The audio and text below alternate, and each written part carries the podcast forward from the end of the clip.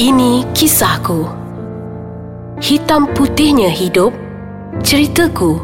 Kisahku. Assalamualaikum dan selamat sejahtera kami ucapkan kepada pendengar di podcast Ais Kacang Menerusi segmen Ini Kisahku Masih lagi bersama dengan saya Alif Tak ada orang lain Sebab apa Minggu ini masih lagi bersama dengan wanita cantik uh, Bila pakai wig eh? Oh, bila pakai wig. Ah. Hai sayang. Ah, tengok dia punya trademark tu.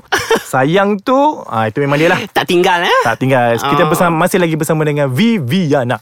Hai kepada semua pendengar. Di podcast Ais Kacang ni. So sehat? Alhamdulillah. Masih boleh meneruskan lagi ya Di podcast Ais Kacang ni Boleh orang kata kita gigih untuk teruskan kehidupan kita. Bagus Jadi Macam-macam komen dah saya baca Okey. Ah, ramai yang suka dan ramai jugalah yang mengecam. Aha, yang Yang kecam tu ada ya? Ah, mesti ada punya. Biasalah kadang-kadang wartawan tak bertauliah ni bersepah. Betul ya. Ustazah Ustaz keyboard warrior pun banyak ya. Itu seperti biasa berlaku di Malaysia Oh. ini. Jadi, untuk episod kali ini, ah, dah masuk episod 3 dah ni, Vi. Cepatnya sedar tak Cepat sedar kan? Dah 3 minggu kita bersiaran.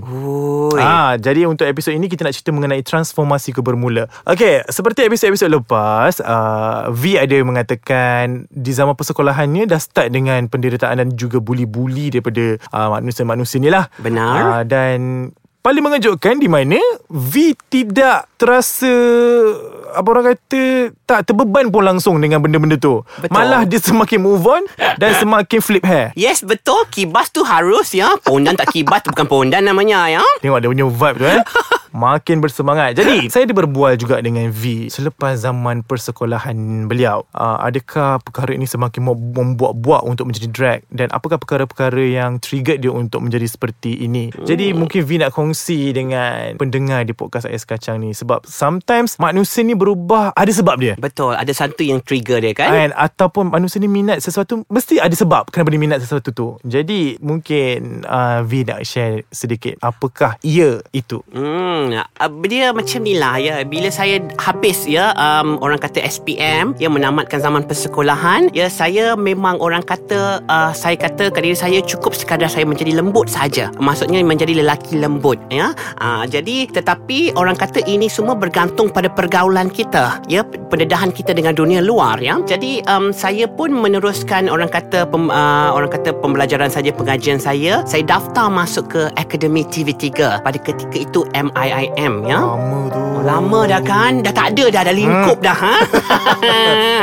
ah, Jadi Saya ambil uh, jurusan broadcasting Major in mass comm ya. Jadi um, Pada ketika itu Kita dah jumpa ramai orang Dia dah jumpa Nak-nak kau bilang entertainment ni Macam-macam jenis kau jumpa kan? Macam-macam spesies Yang pelik-pelik kau jumpa. Jadi um, Saya telah Saya kena buat satu coverage Di mana saya memilih Untuk membuat liputan Di kelab malam. Di situlah saya Orang kata Bermulanya detik hitam Dalam hidup saya. Detik hitam ya. Uh, Di mana saya pergi ke kelab malam Tetapi kelab yang normal dulu. Saya tidak tahu Ada kewujudan kelab-kelab gay Di Malaysia ini ya? Ataupun kelab-kelab songsang Di Malaysia ini. Jadi saya buat liputan Di kelab malam itu Jadi tiba-tiba Saya punya lecturer kata Why not you focus on other type of club juga? Uh, Dia kata Okay Tapi pada ketika itu Saya diberi peringatan Oleh kaum-kaum saya Jangan buat liputan itu. Kerana Kaum-kaum kita akan membenci dirimu Ah, kaum saya lah akan benci diri saya because you dah exposekan dia orang punya orang kata dark side ya. Jadi um, saya kata okey saya takkan buat liputan itu tapi saya nak pergi tengok. Ah orang kata kita nak tahu kan. Ah Pondan jangan di-trigger dia nak pergi juga ya.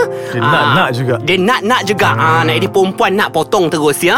Ah jadi saya pun pergilah ke ke kelab yang telah dinyatakan itu. Saya pergi saya nampak ada showtime. Ah, ada paper doll patung-patung kertas di atas pentas ya. Saya kata cantiknya. Ya, uh, secara orang kata secara um, uh, logiknya kita manusia suka tengok benda-benda yang cantik, benda-benda yang indah itu akan trigger kita. Sama lah yang terjadi pada saya Saya tengok kilat-kilat, crown, pakai dress. Eh, cantik teringin nak buat show. Ah, dah terdetik dah. Ya. Yes. Bila terdetik Jadi saya cari cara Untuk saya buat show Di atas pentas itu Ha, cara cara Yes. apa tu? Ha, Ha. mungkin ada cara yang cara Ah, cara. Saja nak suspendkan pendengar kita kan. Tunggu-tunggu dia orang tak baik yo. Siapa yang nak minum kopi tu pun tak masuk mulut lagi tunggu. I pun dah haus nak ais kacang. Ah, Okey, boleh. Kita sediakan untuk V kat luar tu. Yeah. So kita akan jumpa sebentar saja lagi. Kita kembali lagi dalam ini kisahku di podcast Ais Kacang. Lega dah teka I dapat minum ais kacang. Ah, dia lega betul. Nampak dia punya kelegaan tu. Ah kan? Ah ya I lalu kat teka. Ah eh kau gelak pula I apa fikir tu? Tak, dia kita gelak dia buat vibe funny dia tu. Okey. Jangan salah faham guys. Tak, I sebut I I lalu kat teka you gelak-gelak. Okey okey okey. Jangan teruskan lagi. Okey. Ah, kita sambung balik tadi sebelum kita break. Alright. Ah, cara. Cara, eh? Orang dok suspend tadi apa benda cara ni?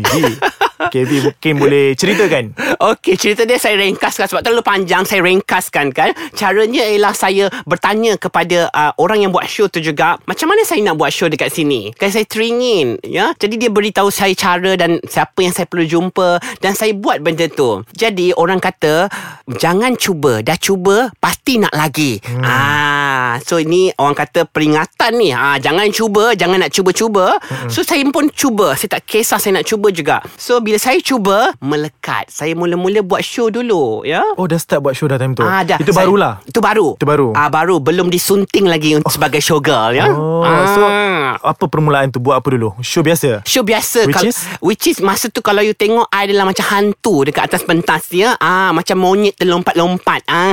Make up semualah. Make up Sendiri? semua Sendiri Baju? Baju pun semua sendiri Wig? Ah, wig kita cari sendiri masa tu. Tapi masa tu saya cari Kawan-kawan bagi wig-wig yang dah tak guna lah. Ah, Dah nampak macam penyapu ah, Dah nampak macam sabut kelapa. Tapi tak apa Nak buat show punya pasal Teruskan. Okay, jadi show pertama tu macam mana? Oh, impact dia Very impactful. Tapi digelak ketawa lah. Ya ke? Jadi waktu tu rasa apa masa first show tu? Masa first show tu Ini dilalui oleh semua Semua maknyah ya. Tidak ada maknyah Ataupun wanita berloceng ya, Yang orang kata Jadi-jadi wanita berloceng Terus cantik. Semua akan melalui fasa hodoh tu dulu Baru jadi cantik ya. Ah, Siapa yang mengagung-agungkan Wanita berloceng yang cantik sekarang ah, Dulu dia hodoh sayang ya. Ah. Baik, baik. So uh, Pada ketika itu Macam saya cakap Walaupun diorang bersorak Bertepuk Hmm. Wow wow wow Itu semua adalah Orang kata mengejek you sebenarnya Tetapi Saya tak nampak itu sebagai ejekan Kita akan rasa macam Wow orang suka kita Orang meminati kita Diorang suka show aku uh, Jadi Ponan akan teruskan lagi buat Adakah itu perasaan yang ada kepada semua maknyah ataupun pondan kat luar sana? Betul Macam kalau you lalu dekat Sungai Wang sekarang You nampak ponan tu hodoh Cuba you macam Wait wait wait wait Dia tidak rasa dia hodoh Dia akan rasa you suka dia Really? Ah. Sebab saya perasan benda-benda tu tau Sebab Kan? Diorang memang tak boleh dengar orang macam You know Buat piwit ke dan sebagainya Dia akan rasa lagi, lagi cantik Yes, kalau misal kata you bunyikan aw lagi dia hempaskan pinggul dia. Dia akan gelik lagi kat depan masyarakat dia tu. Dia rasa macam orang tengah memerhatikan dia. Dia berjaya menarik uh, perhatian masyarakat ya. Ah jadi you jangan ingat bila you buat begitu dia akan malu. Tidak. Because wanita berloceng ini dia punya confident very high. Ya, yang macam langit ketujuh ya dia punya confident level. Ah, sebab tu I cakap kena berhati-hati. Faham? Okay uh, Untuk show-show you lah Okay. Apa perkara-perkara yang You tak boleh lupa Perkara yang I- Masa buat show tu lah Perkara yang tak boleh lupa ialah biasalah ya. Okey, ini sedikit lucah tapi saya cuba untuk sampaikan agak ia tidak kelihatan lucah ya. Okey, wig tercabut itu normal ya. Ah itu ialah bahan yang orang kata paling kelakar tetapi yang paling mustahak sekali yang paling memalukan apabila loceng pusaka you kelihatan ya. Ah nampak macam eh macam tembam aja macam lain macam ya. Aha. Allah. Ah, sebab benda itu sukar untuk kita sembunyikan. Betul? Betul. Ah, jadi loceng itu selalu menjadi masalah utama dulu ya sebab tak tak, tak tahu nak nak letaknya di mana, Faham. posisinya di mana. Ah, jadi Baik. tak nak jangan tanya loceng tu apa, I pukul you. Okay Saya pun macam Okay Faham Faham Faham Okay um, Yelah bila Dah dah terjebak Dah buat benda ni Betul. And dah minat Kan Obviously um, Banyak mulut-mulut Yang Akan bersuara Penerimaan kawan tu Macam mana time tu Ataupun uh, Ada tak Perkara-perkara yang tak boleh V lupakan Yang orang Cemoh you ke Apa ke Untuk minit yang terakhir ni Boleh Oh. cerita sikit Okey lah, um, secara ringkasnya kawan-kawan ada yang start menjauh, ada yang start mendekat dengan kita. Kita ya. Tapi yang yang menjauh dengan kita tu ialah mereka tak sangka kita jadi macam tu. Jadi dia start jauh sebab dia tak mau terpalit dengan hinaan yang orang bagi dekat kita. Ah yang dah unfriend pun ada. Ini semua akan muncul. Tetapi yang paling menyedihkan pada ketika itu ialah bila saya um, saya buat satu MC orang nak ambil gambar dengan saya saya ambil gambar dengan dia gambar saya diupload tapi di Ah, itu saya rasa macam eh sedihnya kenapa kau crop kalau kau tahu nak crop gambar I tak payahlah you minta ambil gambar dengan I ya. Ah, di situ juga saya belajar bila saya berada di uh, setiap-setiap event yang orang kata mainstream ataupun yang keluar TV, keluar paper, sekiranya saya menjadi MC, saya akan ke tepi terlebih awal daripada sesi bergambar itu. Sebab kalau saya masuk tiba-tiba wartawan crop ke apa saya akan sakit hati kan, tapi saya kena sedar diri. Itu adalah tugas mereka itu dia orang kena berjaga perut nasi mereka. Jadi saya dah cropkan diri saya awal-awal. Ah daripada orang crop kita sakit hati kan? Buat, ah, buat, buat sendiri. buat baik buat sendiri. Ah ini namanya ponan sedar diri ya? Ah. Okey, jadi untuk episod yang ketiga ini uh, macam-macam. Dia punya pengalaman masa hmm. buat show, uh, bagaimana kawan pun dah mula menjauh dan macam-macam lah tadi kita ceritakan. betul Jadi uh, sebenarnya ramai pendengar nak ikuti lagi cerita-cerita yang lagi menarik yang maybe maybe lagi panas lepas ni. macam kena datang lagi je Ah, nampak? Itu tadi dia dah bersetuju. Ah, itu tanda bersetuju No choice dia tak kata boleh. Memang kena kurung kat sini. Aduh Ah, Eh I pun rindu nak tengok you hari-hari tau sebenarnya Ah, tu macam mana tu producer? Ah, so maybe lebih episod ke 10 ke eh?